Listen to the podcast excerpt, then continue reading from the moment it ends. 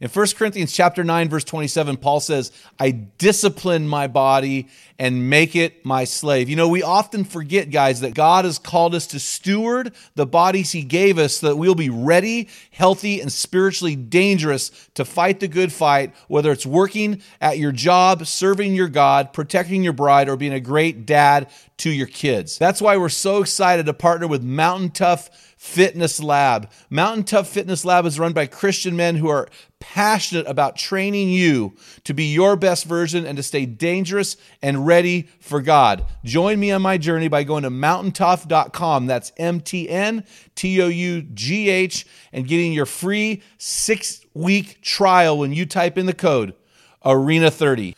You won't be disappointed. Stay dangerous.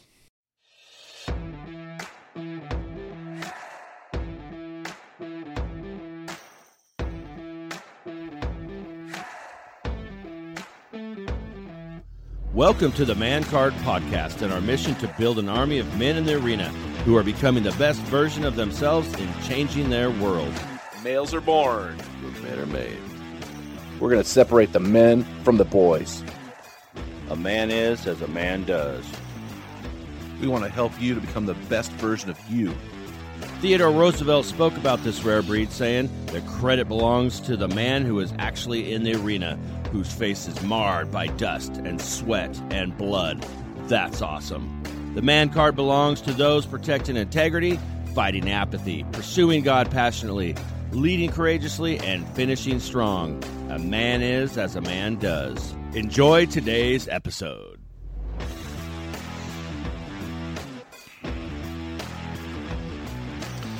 Men in the Arena Army, We, salute you. because you are grinding it out in the stress bubble of life. Thank you, men, for listening to this episode of the Man Card Podcast, where we interview specialists in the realm of manhood. Each of our guests is an expert in their chosen field or, or cause as it relates to manhood. Our goal from every episode, as you know, is to call you into the arena of manhood, call you out of the faceless, nameless void of the male dominated bleachers, and to call you up to the best version of you. Because when a man gets it, Everyone wins. I'm Jim Ramos, and I'm here with the dynamic duo, Dr. Pat George on my right yeah, good morning.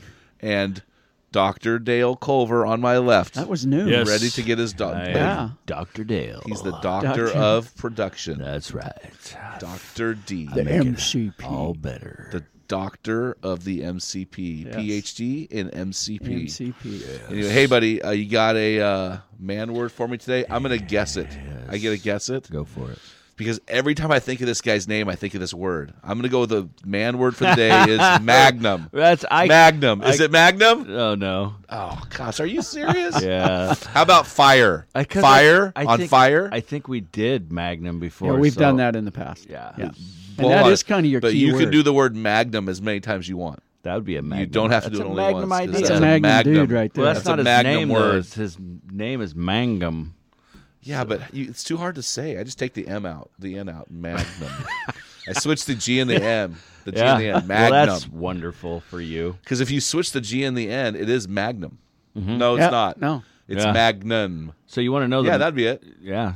You want to just banter a little longer? Isn't that like No, a I- big bottle? Give me the man Hey, word. Give me the man Uh, word. Um, I do want to say before I get into my man word that I do appreciate the fact that you're drinking tea today, and our listeners need to know that you're drinking tea today. That you're, you know, we joke around and all, but Well, you I- do like a spot of tea I'm, I'm, occasionally. I'm feeling sick, and now that you know Colin Kaepernick is sponsored by Nike, I might as well just go all out and be a communist. Yeah, So- well, I think it's what's, uh, you won't share any of your crumpets with us, but you're you're uh, you got your tea, but that's okay. Yeah. So, I anyways, mean, you know, I'm feeling, I'm feeling very uh, Boston, Boston Harbor right now. That's good. So. so anyways, my man word is mission. Oh, I should have guessed that. Yeah. I should have guessed that. I, I, I would think so. I just couldn't stop. Magnum was too. Were you going to go there, Pat? Huh? Mission? Yeah, is that what you were thinking? No. Oh, you could have lied. No. So why No, would you I pick I the word mission as a wasn't it. man word? I wouldn't pick the word mission as a man word necessarily. But you, there's a lot of words you Talk me pick through as it. a man word that I wouldn't Talk agree me with through either. it. Talk me through it. So There's- I don't in- agree with your in- face. in life, we're on a mission. When you get up out of bed in the morning, you're like, you have a mission before you to finish the day well. Uh, you have a mission before you to finish every day well with your marriage, with your kids, uh, your job, and everything that you do. And long term, you know, we talk about that over time, finishing well. Uh, so I think every day it's kind of like when I I look at all the things I have to do in a day. It's like, man, I am on a mission, and it's time to get her done. No, I agree. I think mission is actually a great man word. I think I've so, been, I was reading the Bible a couple days ago, and it said uh, in James, uh, "Faith without works is dead." And I realized uh, through some other stuff I was reading that where there is life, there is movement. So movement equals life. So if I'm going to say I have a living faith, there will be movement. I will be serving, moving forward, doing something. And I think that that could be translated to mission. I have a purpose. I have a I have something set before me. I'm not moving, flailing around, doing the Harlem Shuffle. What'd you call it? The Harlem, Harlem Shake. Shake. I'm actually moving forward. I was in a spin class last night for an hour. It's so frustrating because we're just going nowhere Ah, and yeah. sweating doing it.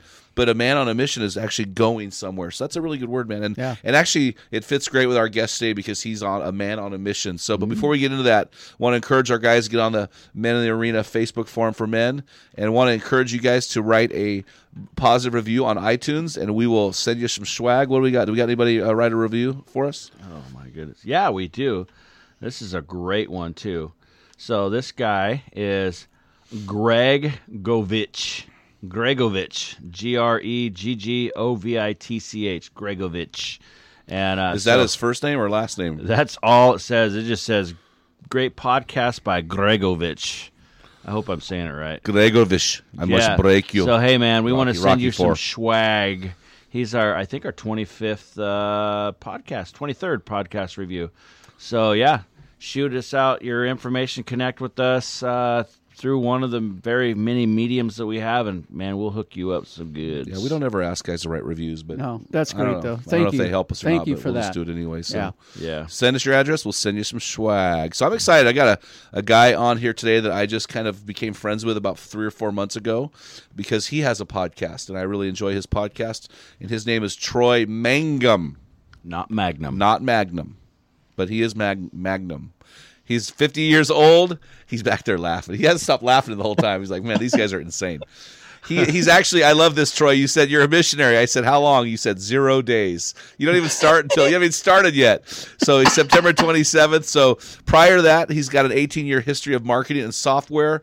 Uh, he pastored for two years, did sub- substance abuse counseling for seven years. He is the founder of the Kindling Fire podcast. You need to go check that out, guys. We've actually stolen some ideas from him on our social media postings. He does a great job. He lives in Raleigh, North Carolina with his beautiful wife, Kathy Mangum, married 22 years. Uh, accomplishments and accolades he's the proudest of. In his 20s, now listen to this, guys. This is insane. He survived on $500 for four months, traveling 1,500 miles, hitchhiking up and down Australia's east coast, swimming with the sharks, crossing crocodile invested salt waters, working in rainforest exotic fruit farm on biological or no on aboriginal I don't know where I got biological aboriginal native lands that's pretty that's, That's- pretty cool man That's resourceful. that is pretty cool. Anyway, after eight years, another accomplishment, enduring and not quitting on a marriage after two years of separation. Uh, enduring and not quitting on what God was doing to refine him and make him the man that he is today. So that's eight That's so years. good. You know, when I was 16 years old, eight years was a lifetime ago. But now eight years is like yesterday. Yep. I mean, eight years is that's 2010. That's like yesterday. So now he's leading his family into a missions into missions after sensing the call for 20 years. So they're leaving in September here in a couple in just a couple days and heading over to the the main YWAM base, the University of Nations on Kona, Hawaii, to do a, a family DTS. So that is really really impressive. And so he has uh, four kids. 21 year old daughter Rain, 20 year old son Avi, 14 year old son Olin, and 12 year old daughter Aubrey. And uh, his uh, he's got a passion for mobilizing men. He does podcast blogs, and it is his missionary to mobilize the body of Christ to get off the pews and get into the game. Doesn't that sound familiar? Sounds just Yes. like us. Yes. Anyway, so for Troy, it's great to have you on the show, my friend. How you doing, man? Man, I'm good. I'm just sitting here quietly laughing. Oh, I know. I can see it. I had to look down because you're getting me fired up. Oh man, So uh, yeah, I'm I'm so stoked to be on this, and uh, I had you on. Uh, did uh, top ten books. Yep, that's right. Uh, that's right. And uh, and you did awesome job, and I can't wait to have you on the show with your new book. Yeah, I'm excited, man. I just am really excited about the relationship with you. Uh, part of what we do is I get to meet guys I really, really connect with, and you're one of those guys. And so, uh, what we want to do, Troy, I don't think that you're going to need to get uh, warmed up here, but we're going to warm you up with what we call our rapid fire round. Are you ready for this? Oh man, I'm so ready. Okay, so at 50 years old, taking your family on the mission field, I had I figured you must be a deep thinker, a little bit of a philosopher. So I'm going to throw you into our stoic round. Are you ready for this? Here we go. Here we yeah, go. I'm I'm so ready. Yep. Here we go. I, you're gonna you're gonna you're gonna hit this one out of the park, man. So right now, Troy, what's on your heart? Oh wow. Um, uh, the courage it that requ- is required to walk by faith. it's great in theory. It's all great in theory. Oh, I do this and I believe this and I want this. But when you put your your the, when the rubber meets the road, you better have some serious courage. Well, you know what's funny is a lot of leadership training nowadays is like you know the law of navigation, see the in the beginning, you know, have direction, have a vision. But then God told Abraham, "Go to a land I will show you," and he went. So it's like he had no clue. He had no clue. He had no vision. I got to say this about Abraham because he's my hero. The reason he's my hero is he was old and he had a bunch of stuff and then God said go, which is what he's doing to us. Yeah. And so most people when they think of missions or they think of taking big faith steps, they're like, "Oh, you got nothing to lose. You're in your 20s. I mean, whatever. Just go ahead, do crazy things. What risk is there?" And then when God calls Abraham and other people like Abraham, look, you better have some legit faith because you're you're towing a whole lot in tow, man. Yep. Family, college, you name it. But anyway, so I and, like him. are, do you have to sell all of your stuff? What are you doing with all of your stuff? So we're selling a lot of our things uh, going into it because it is a six month program. Um, we we believe and have because we've been seeking this for about three years, praying. We believe we're to keep the house for now until the Lord kind of shows us the next step. And it's totally like Abraham: go, that's it. Yeah, go, that's and we and we believe the Lord's going to show us those next steps. well, that's very countercultural in our society, right? Because and we're so money driven. Yeah. So you've got to be thinking, how are you going to pay the house off? Because you don't, don't have a job now, right? Uh, that is correct. That is Wow. correct. So it, it, the Lord. So again, we we we have a line of sight for the next six months, and then we're really going to be saying, "Okay, Lord, now what?" That the real irony of it all, and you'll appreciate this when you mentioned that I was a pastor. When I was a pastor, I remember saying, and I regret these words. I have repented of these words, and the Lord is saying, "Do you remember this?" Wow. And that was when I was a pastor, I said I could never pay for college in ministry, ever. And I was thinking, oh, I'll just go do something else because I could never send my kids to college going in ministry. And and years later, I repent of that. And then when all this culminates, I've got two kids in college right now, and God's saying, "I'm calling you to go." He says, "You remember you saying that?" wow. He said, "You bet." And I said, "Yeah, I do remember saying that 18 years ago." He goes, "Are you going to trust me now?" Oh. So, so it's legit, man. So, like, um, yeah, I, I was about to say something sort of crude, so I won't. But I'll just say that God, God is calling my bluff and saying, you know, look, I want you to trust me for for real, not for you know fairyland, like for real. So, Troy, you said something early in the podcast I really think is good. You said line of sight. You know, really, that's where the rubber meets the road, right? We can have all the faith in the world, but when we lose our line of sight, Mm. that's when we in America start pulling back, right? And and Yep. especially when we're fifty, because we've got Yeah, retirement to look forward to. You know, I'm having Yeah. a meeting today with my financial planner, who happens to be my son, talking about my future. And- You know what I'm saying? But and it's, so there's a big push in America. Well, you got to have all the stuff in line. And- Right. And I'm going, well, you know what? If the money doesn't come in with our nonprofit faith based organization for men, who nobody ever targets in the church, if no money comes in, uh, we don't have a job. Right. You know, so there's a line of sight. So you're saying that you have six months of income in the bank. Yeah, well, I can I can ride. What I'm saying is that I can ride. So we've got family living with us right now, and they're going to help out.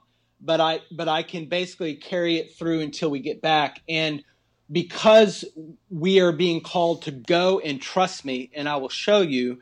We're not saying, "Hey, everybody, we're doing this large, huge thing in our life long term," because we don't know exactly. So, Correct. so just out of responsibility and wisdom, and the Lord's guidance, we're like the Lord's not let us to sell right now. So Man, that's that's I, I really applaud you for that. When I saw that, when you told me you were going on this trip, I thought, man, that's that's ballsy. That's good. That's faith, baby. So so so so I don't know if it's Abraham or not, but the next question is, who's your greatest hero and why? Oh wow. Um, so I'll give you a, a Bible hero and I'll give you a real life hero. Awesome. So uh, Bible hero is David.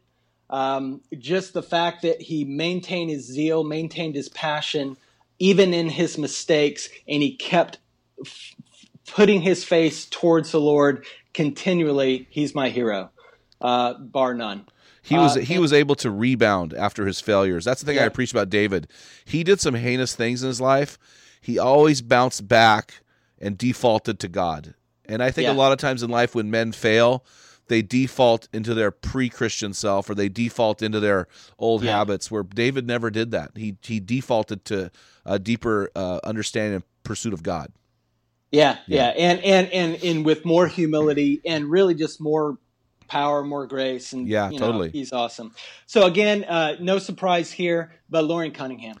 I've known about. Loren Cunningham since my twenties, and um, and the thing that impressed me the most in in his books and stuff was talking about um, him uh, sleeping on the floor of uh, one. He like went to one of his bases and there was no beds there, and he was in charge of everything, and he slept on the floor.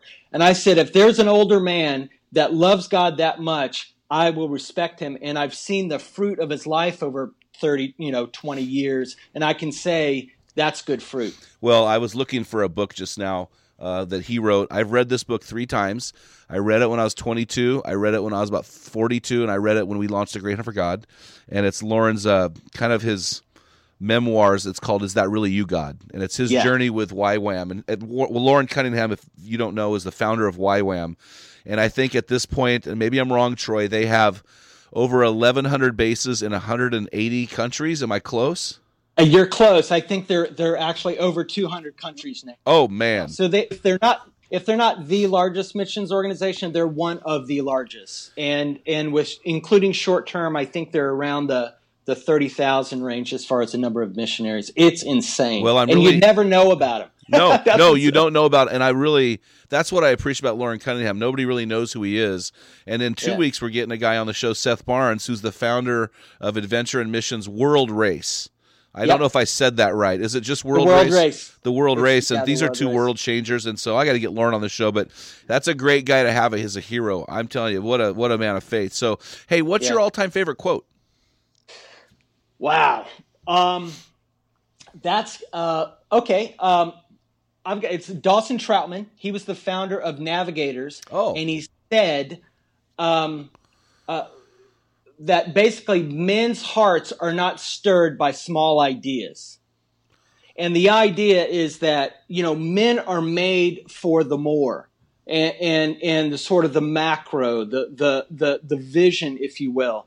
And so much of what they're offered is, uh, you know, the vision of yeah, you can you can park the car in the parking lot, and that can be your you know your service. Whereas Dawson Trotman knew he said, look, there, people aren't stirred by small ideas, and God's got a plenty of big ideas for men to accomplish in the world. So that's one of my favorites. That's so good, man. I'd never heard that before. I've heard a, I've heard a similar quote, but we are called to greatness, and it may not be greatness. It may not be world greatness, but it's greatness in your world, the world you live Yep. in. And so, dream You're a big man. dream. You know, dream a big dream. Think big thoughts. You know, um, get around big people. So, hey, uh, Yeah. I, I bet you have a great answer for this one. What piece of advice would you give your twenty year old self? Oh Lord. oh gosh. Uh, um, two things: humble yourself, Hmm.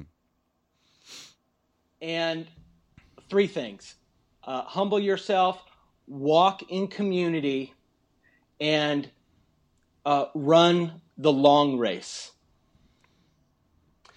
Wow, that can I come back to that later on? Yes.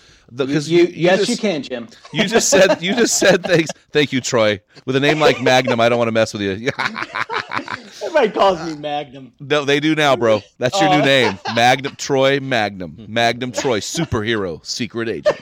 Anyway, hey, so Troy, I'm going to come back to that because I think you hit on some th- three huge, huge components that we need to address as men. So, hey, so let's say this. I'm you're go. I, this is hypothetical. Uh, if I gave you, if you're going to an island, hypothetically, Yeah, you are, hypothetically. and you could only bring one thing with you, what would you bring and why? Oh man. If I could only bring one thing with me, what would I bring and why? You know, honestly, I'd bring the Bible. Yeah.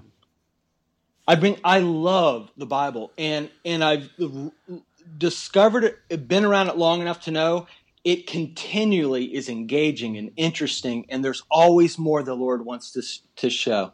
That's what I bring. You know what, bro? I can't find any other answer in my brain that I would ever bring. I can't. I mean, I can't think of any other thing. It, to me, that would be the because I just don't know the. I don't have it memorized, and every Yeah. time I have a scripture memorized, I come to another one and I, I see it in a whole other light. It Yeah. truly is living and active. And so, to me, I think that's a great answer. Now, our our, our mutual friend Dave McIntyre said he would bring his machete, Yeah, of course. But on his- on his show- he's a survivalist. but right? he wasn't allowed to bring the Bible because he probably would have brought a Bible too, but they wouldn't allow him to bring a book. Yeah. So anyway, He- so he was. I'm glad he got on your show. That's awesome. Yeah, he was awesome, man. So if I gave you twenty thousand dollars and you could you had to spend it on you and your wife, and it had to be on a two week vacation, where would you guys go and why? I'd take her to Australia because she hasn't been there, and I can help her navigate some of the places that are just remote and amazing. That's where I'd go. And if you guys get in fights, you can throw in the Murray River and let her swim for the sharks, huh? And sharks and gators. No, they got to. No, they got to run from the crocodile. Raw, run from the crocs, mate. Okay. Hey, hey, why don't you take a couple minutes and share a little bit of your personal story, man? I, I know I went through a little bit, but share Yeah. some of your journey here. Yeah, absolutely. So, uh, number one, I have survived the stress bubble of life. Congratulations, my friend. Made it. I have made it through my 30s and 40s, and I can say that what you guys are doing is absolutely accurate. There is a lot of pressure during that time period, and that if you're not adequately prepared, like I wasn't adequately prepared, it can be uh, a train wreck. Yeah, for sure. And and so one of the, so um, just a short uh, snippet that you didn't already introduce. Um, so, like I said, I've been married 22 years, very diverse career. You know, uh, got born again in college, radically born again in college, and um, uh, and after that, I was like, this is the only thing that that matters. This is the best thing that's ever happened to me. And so, so I decided, well, I'd, I'll just go in the ministry and and it was always very elusive to me right and i was like i just can't quite get engaged like at that time i was thinking about YWAM, but it just it was always like sand out of my hand it just never quite worked and so um so what ended up happening was i went into uh, to counseling um, ended up marrying my awesome wife kathy uh, we lived in wilmington north carolina i got super involved in the vineyard church at that season of my life Dude, I was in the vineyard. yeah Yeah, I was in there for five years. Yeah, totally. I was Yes. wondering, you were speaking some language that I remember very well. Oh, Yeah. so and and and from afar, John Wimber was my my surrogate grandfather, yeah. and so yeah. I was, you know, I was trying to learn as much as I could from everybody in that sort of sphere, and um and yeah, so and so that's where kind of uh, Kathy and I met, and then we ended up in Oregon. So we actually lived, moved out uh, to Portland. What? Uh, yeah, man, I lived in Portland. I went to New Song Church in Portland, man, back in the day. so, well, so we're in McMinnville. We're about an hour south. Really? Yeah. Yeah, so so so we were out in Portland, new Oh, married. wow. That's where that's where Rain was born, and so but fr- from that point, I, I literally had stopped bugging God about ministry and about all this stuff, and I was just doing counseling my thing. And I remember riding down to Salem, Oregon, and I'm minding my own business, and I just feel like the Lord's like interrupts my car ride to to work and says, "I want you to go to Columbia Bible College for a one year program." And I had heard about it and it was in Columbia, South Carolina, and I, you know, and it was just a huge faith walk. But basically, I ended up going to Columbia International University for seminary, and then we ended up being pastors. But then, because of some of the strain in our marriage, I was like, and and really with me. It was not so much my wife, but just with me. I was, I just, I, I couldn't do both. I couldn't have a healthy family and be in ministry. And I said, I, I gotta, I gotta get out of this. And that's when I spun off into technology a long time ago. So that's a short version. Wow. So, so I want to get into and ask you this question, man, because I'm sure there's a lot attached to this. Tell me about this Sure. two year separate, unless it's uncomfortable for you. But what? Tell me about your two year separation with your wife, and Yeah. what led up to that. That's a long time to be separated. What led up to that? Yeah. Yeah. So, um, so knowing that your audience is in that, that 30 to 40, 40, um, a year old range, uh, I'll, I'll answer it this way. Um, I had a lot of growing up to do that I was very not aware that I had to do. Now, my wife was very aware. She was very dialed into areas that I needed to grow in, eh, but I was not. And because I, I mostly ran in my 30s and 40s, well, mostly in my 30s and early 40s, kind of as a lone, God, a lone ranger, you know, just me and God, um, I didn't have a lot of healthy inputs that were saying, dude, that's wrong. Dude, that's not, that's not a good way to view things. That's, that's, you shouldn't say that or shouldn't do that. And so I just kind of got very sort of in this isolated state. And in that isolated state, um, I basically just, uh, I, I, I'd, um, I don't even know where to start here. Um, I think where I'll start is that it just, there was a lot of, t- after we left the ministry, uh, it was like survival mode, right? It was financial survival mode. I was working two jobs. She was working two jobs. We had two young kids at the time, and it was just heavy stress on all of us, uh, financially, emotionally, uh, because we had left the ministry sort of abruptly because, uh, you know, it was so tense with going on with my wife and I. We kind of left. We were in that, that survival mode for many years.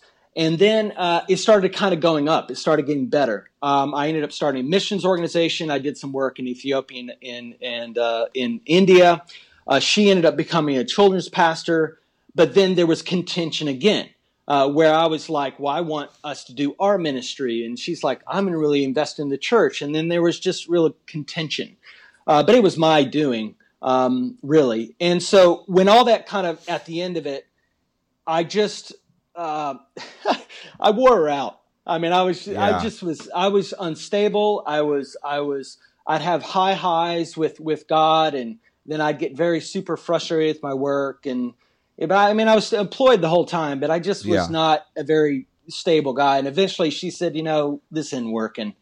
And so that's that's really was sort of the beginning of what I thought was the absolute end, but it actually ended up being the beginning of the beginning, which so so that's sort of where we got to, and that was in 2010.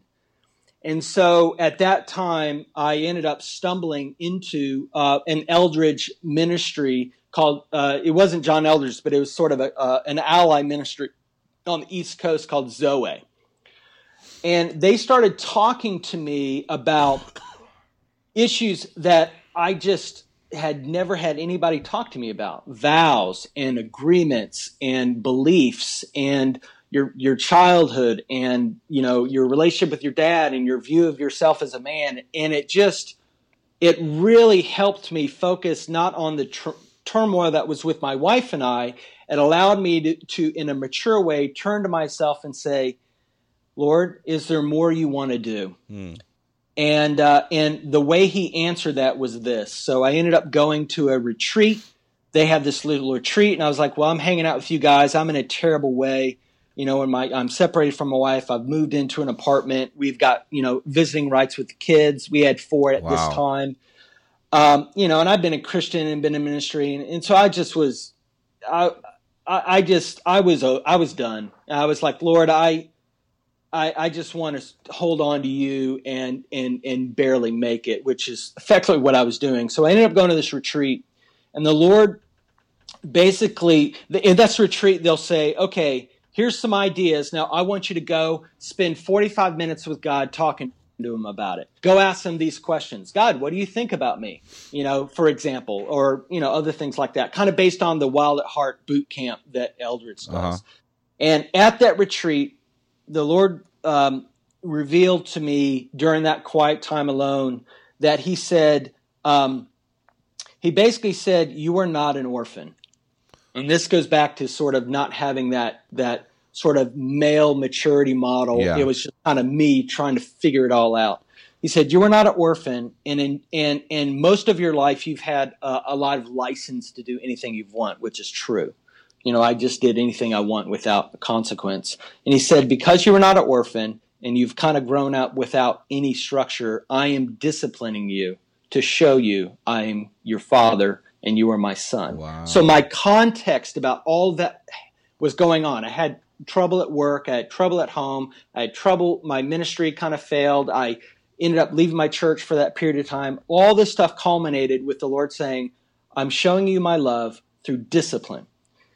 And uh, and then out of that will come the fruit of righteousness, which is kind of where I'm in that stage now. And it just set the whole context is it wasn't her issues, it wasn't their issues. It was I had a lot of growing that I personally had to do, um, and the Lord loved me enough to not give up on me, abandon me, but say I'm gonna um, you're gonna go through the fire, which I did for many for many many months uh, until a lot of this stuff is burned out of your life, So- and and I'll rebuild you. So is that how you came up with the name the Kindling Fire podcast? That's a good, uh, pretty close. I mean, you know, the idea that the, the so the kindling, my concept of the kindling fire is it's a very small spark. It's very very small fire, but God God's intended intention for us is to is to go from just a little bit of that spark to being you know a blazing fire that provides great light and great warmth to, to many. But it always starts very small, and when it's small, it's vulnerable and it needs people to encourage it. It needs oxygen. It needs protection. It needs, you know, that kind of thing. Man, So- that's really good. Hey, we're gonna take a short break here from our sponsors. We'll be right back. The Man Card Podcast is a 501c3 nonprofit organization that's building an army of men who are becoming the best version of themselves and changing their world. The war to change your world is epic. Every battle counts and every man in the arena matters. So get in the game by joining our closed Facebook forum for men called The Men in the Arena. There, you'll lock arms with men from all around the world who are stepping up as their best version. What is a man? What does he do? How does he live? When does he know when he's crossed over from male to man? The lines defining manhood have become blurred, and guys today are more confused than ever. That's why I wrote the Man Card Five Characteristics Separating Men from Boys. Guys, you're going to love this book. Go to the Great Hunt app or mancardpodcast.com and pick up a copy today. No book written defines manhood in such a way as this. I'll put the man card next to any book ever written on the topic. Yes, I believe it's that good. In the man card, I expose several myths of manhood and draw a line in the sand between men and males. This book will change your life. Guys, thank you so much for jumping into the arena with us today and championing the greatest battle of our time. Become your best version. Join the fight to change your world because when you get it, everyone wins. So what you're saying is it's like a mustard seed. Yep. It starts small, and you know, and isn't that funny? You know, you're doing something with your family, going on this mission that's really countercultural for a 50 year old guy. Uh, Yeah. and, and but the kingdom of God is countercultural because in America we say start big. The bigger we always think, the bigger the church is, the better church. Know, and, and you know what I found? I have found that the most holy pastors who love God and walk in humility are actually guys in small churches. In the big churches, you have big egos, you know, tons Yeah. of pride, shallow spiritually, mile long, inch deep. Yeah. Uh, and Yeah. so, but but in the but we in America look at bigger is better, right? Bigger house, bigger car. Yeah. You know, bigger boobs, bigger everything, right? Yeah, Everything's got to be bigger, yeah. bigger, bigger, bigger. And we have a big problem with this, but but God says no, it's it's smaller, smaller, smaller. And you know, you said you were going through this discipline, Yeah. and I heard a guy do a series on discipline a while back, and it was totally out of context. He took Romans chapter 12, where it says God disciplines his children, and he turned it into a series on being living a disciplined lifestyle. Yeah. Because we really don't want to, uh, we don't want to say, well, this loving God is going to discipline me and put me through pain. In Right. America, we're all about comfort. Well, wait, why would Right. God cause pain? Well, God caused with tr- tremendous pain so that you can walk and be disciplined, so that you can have all that He has to offer you. And so for Yeah. you, you came out on the other end better because God Yeah. put you through some really, really hard times. Yep. So Yeah, and, and guys don't want. I mean, that part of that stress bubble is really look. Uh, by the grace of God, He's wants you to be brighter, stronger, better, humbler, more more able to be approachable and more fruitful in your life. And sometimes there's a lot of unlearning. Uh, like I just had the hugest ego, dude. I just, oh my, my gosh, on so many levels, spiritually, uh, physically, just uh, financially, you name it, and he crashed all of it, absolutely everything, just so that I so now, but but didn't abandon me you know, and loved me through it all. So, is the kindling fire also the makings of the refining fire? Yeah, that's where it goes. Yeah, it starts it starts small. You go through the crucible, and then I mean, the best book I've ever seen on this is Lon Solomon's Brokenness. You know who Lon Solomon is? I've heard the name before, but I can't remember who he is. He's a he's sort of a famous uh, pastor in the Bible Church in D.C he basically the book is a story of him having his third child with uh, some very severe um, uh, physical problems. And he basically went through the checklist of i prayed enough i read enough scripture i believed enough i gave enough. He went through the list and said nothing works Wow. And then he went, and then he went back to scripture and said, "Huh, God breaks all the people that He loves." Yes. And then he goes through and said, "This is a pattern." And then he, the story is basically him and how God humbled him. You know, with I'm going to grow a big church with full of senators and all this stuff, and he humbles him, breaks him, and then makes him the man that he. It's a phenomenal story. It's a, a beautiful story, actually. And that that really is the the frightening amazing, horrific, exhilarating journey of faith, right? When yeah. life is getting good, we got to be ready because the storm is coming, baby. Because God is That's not right. done, right? Yeah, and you're tough, and, and the guys, most guys think they're going to die, right? Like I'm not going to survive it, but the Lord's like, I. That's where I was so. In all of my sin, I could say God absolutely poured out His love for me, and I did not deserve it. But man, I know today God loves me totally unconditionally so, so at what point, dude? It's been twenty. I can say you're saying, dude. I love that word. So I'm gonna go back to saying my dude talk. So at what point did Kathy say, "This dude is changed. I'm gonna take him back"? Yeah, yeah. So uh, about a year in, um, and and I can start. I can start into sort of the recovery story if you'd like. Is it uh, recording now? Yeah, we're recording totally. Oh, okay. Yeah.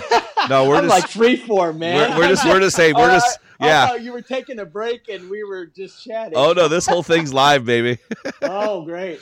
So all right, so um, golly, so uh, about a year about a year in, so um, I, I'd taken some some some very personal steps between my wife and I that that kind of showed I was serious, like this humility thing.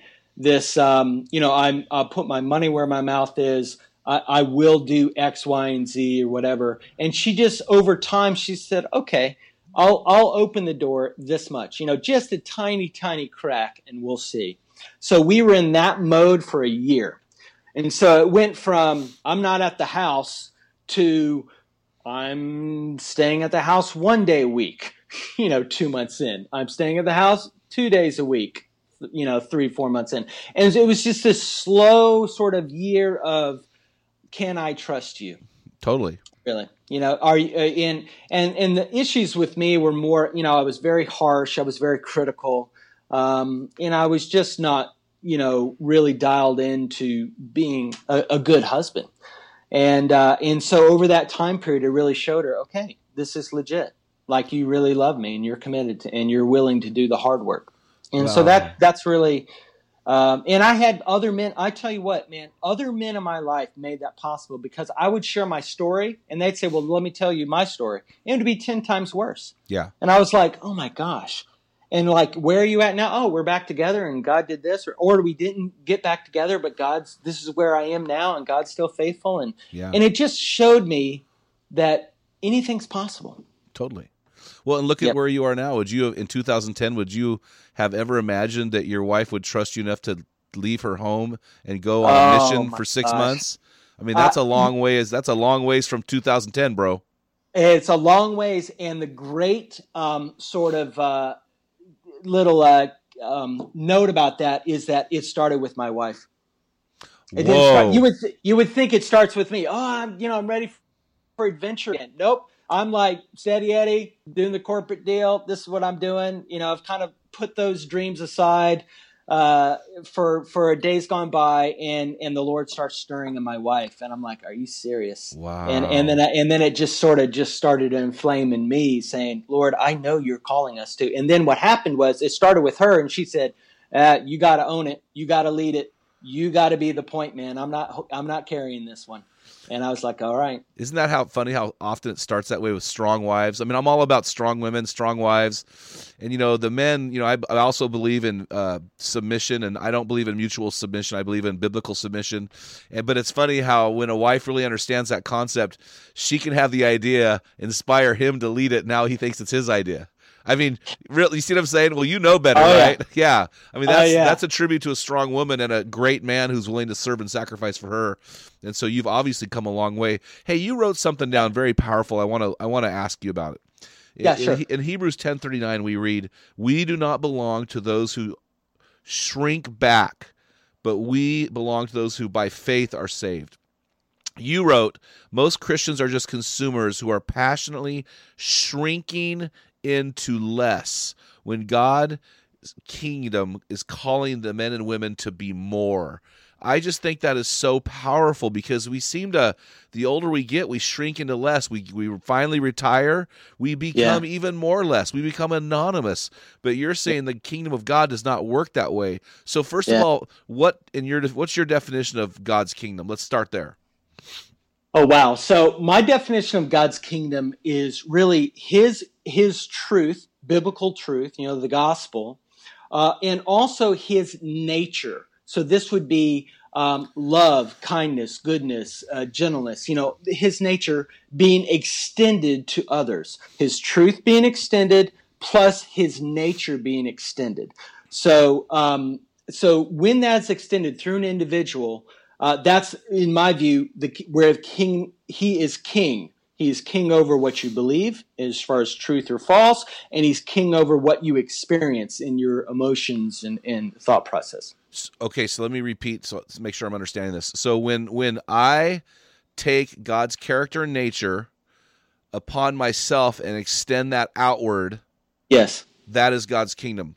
So uh, extending God's kingdom. okay, that's I love that. Jesus told us to pray, "Your kingdom come, your will be done on earth as is in heaven." Now that is just a f- Hebrew form of poetry called parallelism. So hmm. in other words, one line describes the next. So your kingdom come. So the next line describes what that is. Your will be done on earth as it is in heaven. And you, Yeah. you hit the nail on the head. It's it's when we make Jesus the king of our lives and we extend his kingdom outward. And so okay, so now we're on the same page with God's kingdom.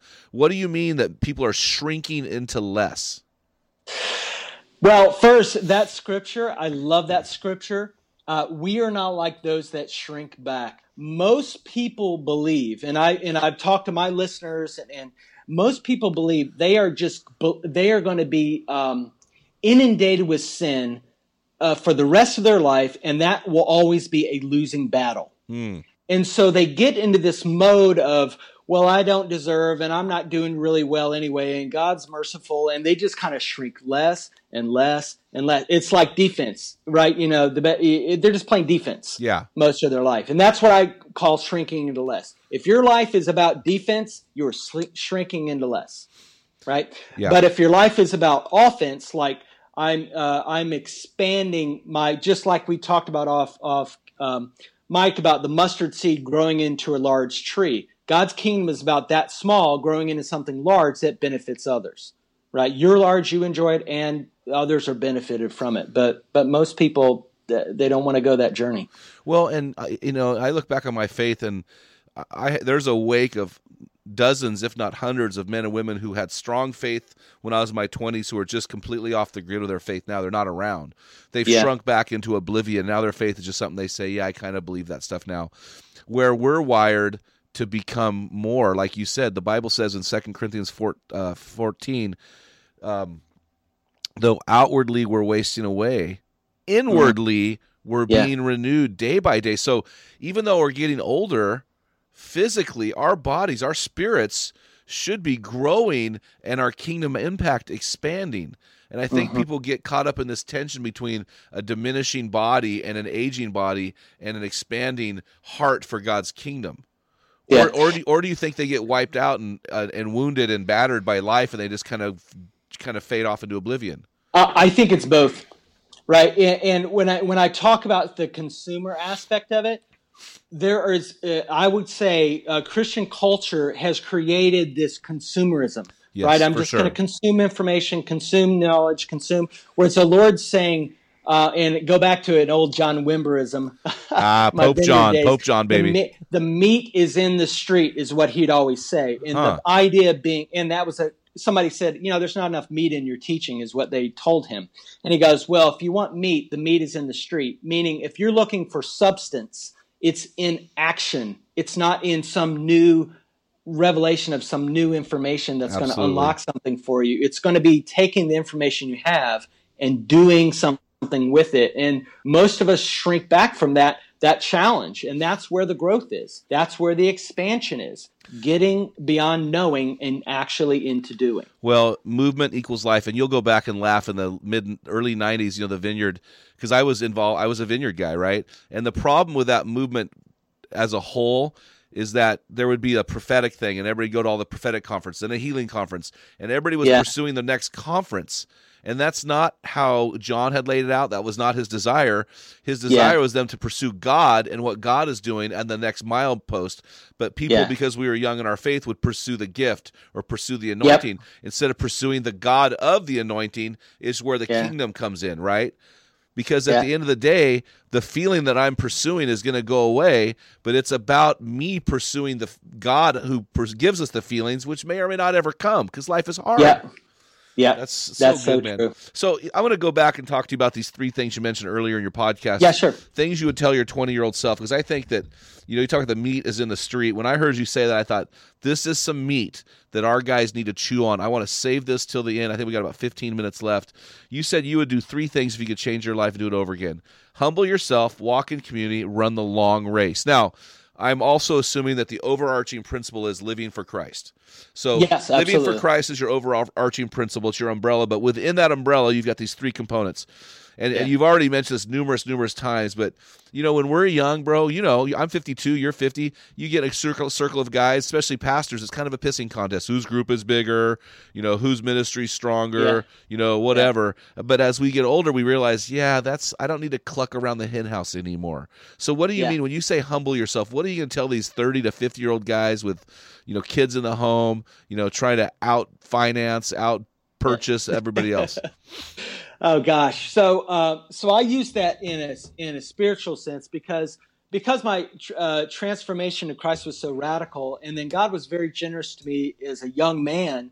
There was just a lot of fruit in my life, and I associated, oh God, I got God's endorsement, right? Ah. And so I went from I used to be a, a front man in a punk band back in the '80s, and I was all about trying to be a, a rock star, right? What was the band Yeah. name? What was the band name? Uh, I was in a band called Bloodbath, and I was in a band called Second Coming. Bloodbath. Is that a Christian band? Yeah, no, it was. Uh, was it was. Uh, Second Coming, maybe. th- this is before. No, this is before Christ. So Okay, This is, this is. Uh, but I used to be. I used to be the guy that jumped off the stage and everybody stage diving out. That was me. I was the front man. Oh, that's awesome. So so I so I went from the I wanted to be a rock star to getting born again and then taking that concept of oh you know I've got God's endorsement now I, I must be legit. Well, I had no visibility and I had no older men in my life saying, dude, that's not good or that's not good or this is not good. And and I and so I needed humility to really grow. So I that pride remained. It just got another, you know, Christian Christianized. would would older men in your life have even helped? Did you have even listened to them at that point? At that point, no. I wouldn't have. This is a problem, right, for young men. Yeah, it is. They need to be around. That's where you said you'd humble. We need to have these older guys. I don't. I don't care about clucking around the hen house anymore. I'm going to do my Yeah. thing, and if you want to Yeah. do your thing, go for it. Do your thing. I'm going to help you do your thing. But I'm, I'm not. I'm wise enough now. But if you want help from wisdom, Yep. come and talk to me. But if you're gonna, you know, Jesus, I, I love, I love Jesus how he interacts with people. To the proud, he gave the law. To the humble, he gave grace. Oh, that's that's so good. right? So if you're going to come to me in humility and say, I want a mentor, I'm going to th- drop my drawers and mentor you. Well, I won't literally drop my drawers. Yeah, but I don't know if you. that's a great analogy. Yeah, I will drop my schedule. How about that? Yeah. Oh my gosh. Oh my gosh. Yeah. So I love that, man. Humbling yourself. And so, so would you say you're walking in greater humility? I guess if you drop your Oh, drawers, yeah. it is a little humbling, huh? Uh, would yeah, you that would be very. or humiliating, huh? yeah, I guess so. Yeah, I would. uh, Yeah, absolutely. I mean, I, I've really, um, I've lived long enough to, to bring that humility, and I think that what a what a broke through to me as a young man as someone that was was loving, persistent, and then I said, you know, what you got going on is legit. Well, it's not a show. It's not. It's not for show. It's it's it's authentic, and I would have I would have recognized that. So that would have broken through that. But You know that's interesting, Troy, because the thing I really connect with you on, I mean, I, honestly, I I literally really connect with you, is that you are the real deal. You are authentic, and I think it takes humility to be authentic. it does. Don't you think? Absolutely. that's vulnerability because you may be like, these guys think I'm a nerd, or these guys think I'm a jackweeder. Right, you know what I mean? exactly. There, there's humility involved in being that guy who's authentic. Yep. Yep. And and I got stripes to get me here. Right. So it's so I can and it sometimes it's a little uh um uh it makes un- other guys uncomfortable, but it's just like, dude, that's just because you haven't walked through that fire. If you get you don't have to go through a fire to get that. You can actually get it by just taking the risk in community. So Well, and life is hard enough. You're going to get broken in life. Absolutely. You don't have to be the one beating your own self with a stick in the head. You know what I mean? So that's really good, man. Walking and humble yourself. The second thing you said was walk in community. Now, you and I know as 50 year old men how vital this is. Uh, you know, I've got two guys next to me who uh, really make this thing happen. And so Yeah. they're committed to me, which is really humbling because I mean I feel like I'm really hard to get along with. Uh, But walking, having this community, but our default as young men is I don't need help. I'm the Right. man. Yep, I'm the man. Walk right? me and through I this. and I'll teach you. yeah, let me show you. My 20 year old self will show you, you 45 year old fat Yeah, exactly. dad body Yeah. guy. Yeah. So Yeah, talk to dad talk body. to me about this thing. So, when, how, how did you come up with walk in community? Um, so uh, when I was at my lowest point that I talked about, uh, that's where I stumbled into community, and what I found there was people, and this was with Zoe Ministries at the time. Um, what I found there was men who were well seasoned in life, like uh, the full stratus, Yeah. twenties to sixties, who had many stories and many testimonies, and I would just sit there and listen to story after story after story, and testimony after testimony, testimony of God being good to them. And I was like, man, if God can be good to them, God can be good to me. And and it allowed me to just benefit from that. And it wasn't just all up to me in my quiet time and me trying to figure it out on my own. Now, as that's progressed, I've come to realize it is so critical that there is it is a band of brothers, not not a, a general and soldiers, not teacher and students. It is we all are teacher and students at different seasons, but to be able to be the teacher and the student, it's reciprocal. And that relationship, it just it's just how God wants us to walk. Well, even even if there is a differentiation in age, that I, as an older guy, I mean, I'm 52. I've got a long ways to go here, but we Yeah. just hired a pastor at our church. He's 29 years old, so I, I I have experience. I can help him, but I can't help him from above him. I've got to come alongside of him. Right. You know, even though I have age and experience on him, what I don't have, I don't have the energy. I don't have the, uh, you know, the piss and vinegar that the young guys have. Let's say, you know, and Yeah, so yeah. so I want to come alongside because if I try to lord it over a young man who already will be struggling with pride, right? Because young men do. That's going to Yeah. hurt him. I need to come to his level and walk with him. Yep. Absolutely. And so that way it's a lot more appropriate. You said something interesting. You said you sat around older guys who said God had been good to them. And I thought I thought I would add this and see what you think.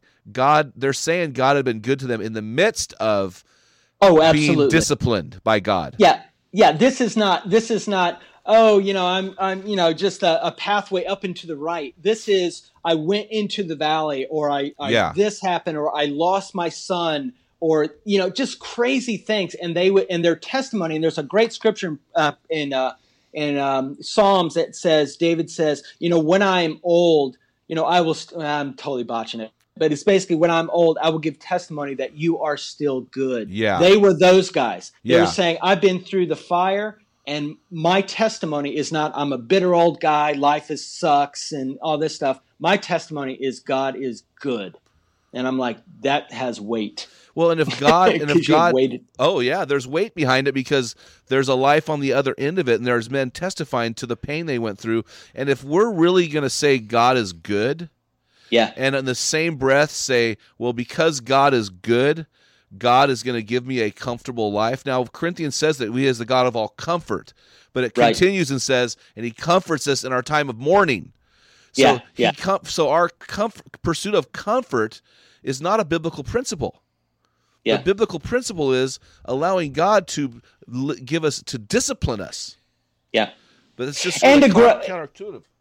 Yeah, and I'll say this is that God is for us. He's wanting us to be amazing. So a lot of times when we think, "Oh, life's going to, you know, you're going to struggle." It's like, look, no victor in any fight that you don't fight yourself. You have to fight. You have to overcome something. And then you get the the fruit of I'm a victor over smoking or drinking or Yes, yes. pornography or I am a victor. And so the idea that um, you know that oh it's just going to be a struggle. No, God's trying to give you that that that moment where you're holding the the crown up above your or holding up the trophy above your head, saying I did it. We did it. God's that's what God's trying to give us. Yeah, and it's not a participation trophy. You got to work to get this trophy. Oh yeah. oh, you know what yeah. I'm saying? Blood, sweat, and tears. But bro. that's the deal. We live in a society that says, "Hey, everybody gets a trophy, baby."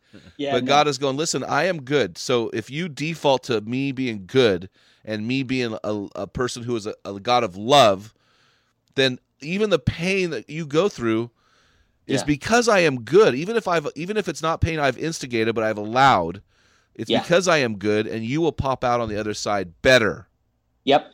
because. Hey. I'm a testimony. Yeah. I'm a, look, I am a better man, and I survived, and they will too. I think every man needs to go through brokenness. I, honestly, I do too. You know, and I mean, I I, mean, really do. when we launched this ministry, there's a tremendous amount of brokenness involved, tremendous amount of humility, and uh, and you, when you, you're you're two months later, your house is for sale, and you're teaching men how to be men, and your 12 year old is saying he's going to get a paper out to help pay for the mortgage. That's humiliating and humbling. You know what I'm saying? And so, but we need to have those people around us to walk in community. We are not isolated. We are not islands. We are men who need to lock arms with other men. Yeah, and just now to be able to say, looking back, saying, "Has God been faithful to you?" Yeah. Yeah, I mean, it's just a, So- it's a, it's you know, I'm laughing. We just hit 10,000 men on our arena page. I just got invited to speak at two keynote events, one in Jacksonville, Florida, and one up in New York, and Cool. uh, and and our podcast tripled tripled this year, and our month last year was the best month we ever had. And I'm going, really? We're just a bunch of blue collar guys from a little town in McMinnville, Oregon, and so just to see God do stuff, it's really humbling, right? And so, um, but it's humbling as long as I walk in community. As soon as That's I move right. out of my community, the Yeah. the guys around me are like, "Dude, you're a turd. You're you don't know. You're not that good. You know, be humble." But as soon as I walk out of that community, everybody's applauding me. Oh, you're such a great this. Then that's over because Yeah, there's I can't bring anything to the table. God's got to do that stuff. You know. yeah, yeah. So- well, I've been, I've been so excited for you, man, for real. Well, you too, man. It's been really fun to watch your podcast take off and to copy all your stuff. Like, I love how you put the pictures of the guys on the social media. So Yeah, yeah. we're doing that now. I'm like, we're stealing Troy Mangum stuff, oh, baby. cool, Yeah. great, man. A Magnum idea by Troy Mangum. So, so the, the third, the third thing is magnified. just be careful because sometimes think, are you talking about condoms? I'm I like, just I don't even know know what you're the talking about. font. dude i i got i got i got a guy from boston you'll appreciate this he every time he sees me he's like tony magnum you're, just, you're just like a porn star i'm like would you shut up Oh my goodness. tony magnum Oh my gosh. i'm like i'm like dude if you only knew I'm like, I I'm a married man with a vasectomy. I I don't was even know what condoms got- are anymore. oh man, I'm allergic to the latex. Hey, so the third thing you said, buddy, the third thing you said is this, Oh. and I love That's this. good. I, I know, well, you know, we get a little rogue sometimes, a little PG-13. The fundamentalists don't listen to our show. Anyway, uh, so so the third thing you said though was really rich, man. It's something we don't think about when we're younger. You said, "I want to run the long race." Oh, Walk yeah. me through that, man. Man, I can tell you exactly when it was. I was I was sitting in a community of men, and there was a younger man, and he was talking about um, uh, a sports situation, which, and he basically said, you know, in sports, when you have so much desire pent up in you and you just want to go rush the field and you get hurt. And then what they say to you is, look, you need to stay off the field. So you're on the sidelines watching other people play and you're still hurt, but you're like, I'm okay. Like I, I feel pretty good. Like I can get out there. Like I can get out there. And so, so you have an option there. Listen. Are you going to play the long game? Like you want to play this sport for the rest of your life? Or do you want to shortchange that, rush the field, potentially permanently damage yourself, and then you're out? And so that allowed me to get in my mind, what am I playing with the Lord? Am I playing the mm. long game? I want to be at this for the rest of my life. I love it. Or am I looking for the quick, quick burn and burn out and disappear? You know, it- it- you know, the big flash in the pan and it's gone. Or I wasn't prepared. Like my storyline is years of preparation, years. While I was in my 20s or my 30s, my 40s, saying, "Oh, I'm totally ready. Get me out on the field. I'm so ready," and I was not ready. And I can look back and say I wasn't ready. That's so, So that's good. what I mean by the long game. And I would add to that, bro, that that while you're running that long game, that you do not have anything in your life that will create a scenario where you finish wrong instead of finishing strong. Yeah, no good. dark, no dark corners. Yep. No unswept Yep. corners. No, no secret sin. That the sins we struggle with, the sins we're dealing with, that they're they're out. People know it, and uh, so that something doesn't catch up to us and hurt us real bad. So, Amen. Man, so good. Hey, hey, man. You know the Man Card book I wrote and the Man Card podcast. We believe five things make a man: protecting integrity, fighting apathy, pursuing God passionately, leading courageously, and finishing strong. Which of those five stands out the most to you today, Troy, and why? Living courageously or leading courageously. And Yeah. here's why. Uh, in my younger years, I had courage or bravery, but it was shallow. Oh, And I had, and I had, and I would have failures. So I would step out in faith, or I'd do risky things, and and I'd had failures, and I'd shrunk, shrink back, or my family. it wouldn't have, it would have negative effects on my family. And eventually, I got to a point of passivity where I Oh. was like, you know what, I've made so many mistakes. I'm just I'm not I'm not doing that anymore. And the Lord recently with this this move that we're making now in my 50s and all that's at risk, um, the Lord has said, "No, I've made you to lead. Now get out on the point and lead courageously." And I'm like, "But God, it it you know it didn't go well last time." And He's like, "Nope, that's how I've made you. Get out there on the point and lead courageously." And uh, and that's and and it's my dream, and it's really actually what I'm doing today. So I'm living my dream, man. Well, it's so cool, and you're doing it in humility, and you're doing it in community, and you've you've got your pace to finish the next forty years. We still have about forty years left in us, man. God willing, right? Yeah, amen. and that's so right. that's cool. But hey, Troy, thanks so much for coming on. It is, I, I, you know, I knew I was looking at my notes. I knew I'm like, I don't have a lot of notes, but it's Troy. We're gonna have a good time. And so you shared some great wisdom out of your story. Thank you for being vulnerable, uh, sharing out of your failures, sharing out of your discipline, Yeah. sharing out of your victories. And I do follow you on social media, so I'm looking forward to seeing what happens Yeah. in future, bro. So thanks so much for coming on today. Oh man, it's been super fun. Thanks for having me, Jim. Oh, it's been awesome. Hey, guys, you've been listening to the Man Card Podcast. Changing your world is tough, as you heard today. We want to ask you to do three things, man. Enlist, pick up our free resources, download podcasts you like, Kindling Fire Podcast, the Man Card Podcast, subscribe to the uh, Get Involved in the Men in the Arena Facebook page, pick up our Great Hunt for God app. Second thing is invest. Pay the money, guys, to walk in the best version of you. Whether that's the Great Hunt for God resources, whether that's conferences, whatever that is, make an investment so that you can become your best world and you will change your world. Get involved in no, you will change what did I just say? The best Become the version, best version of Best you. version of What did I say? The best world? The Best world of you. the best world of you. That's a new shirt. Anyway, guys, change your world. When a man gets it, everyone wins. So we just believe in you guys. We've banked it all on men. We believe men are the solution of many problems in life. So, guys, join us in building an army of men who are becoming the best version of themselves and changing their world. So, until next time, guys, feel the wet sand of the arena floor. Hear the deafening roar of the crowd. Taste the sweetness of victory. I don't know why that always makes me laugh. Smell the stench of battle. Get in the game. Get dirty. Grind it out. And Be a man. This is Dale Culver, and you've been listening to the Man Card Podcast. Has your man card been challenged today? If you hunger to be the best version of you, then join the thousands of men around the country on our closed Facebook forum called the Men in the Arena. This is the best place to have open discussions around the topic of manhood.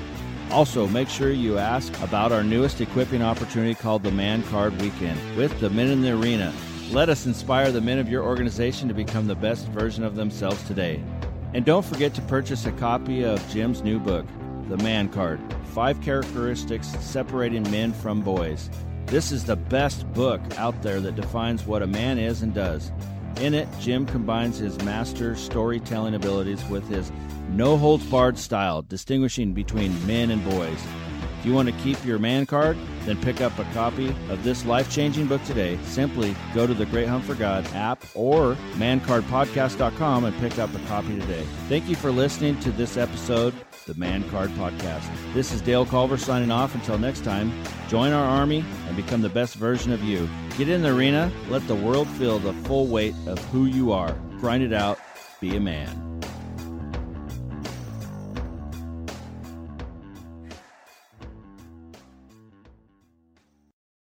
What type of dad are you? Guys, in my 35 years of ministry, I've noticed that guys basically fall into two categories. And in those categories, there are four types of dad or four phases that you pass through as a dad. We just dropped an amazing quiz to help you discover what type of dad you are. Find out what type of father you are and get our custom resources fit to meet the needs and the questions you are asking. Head on over to menarena.org. Join 20,000 men from from around the world and find out the type of dad you are.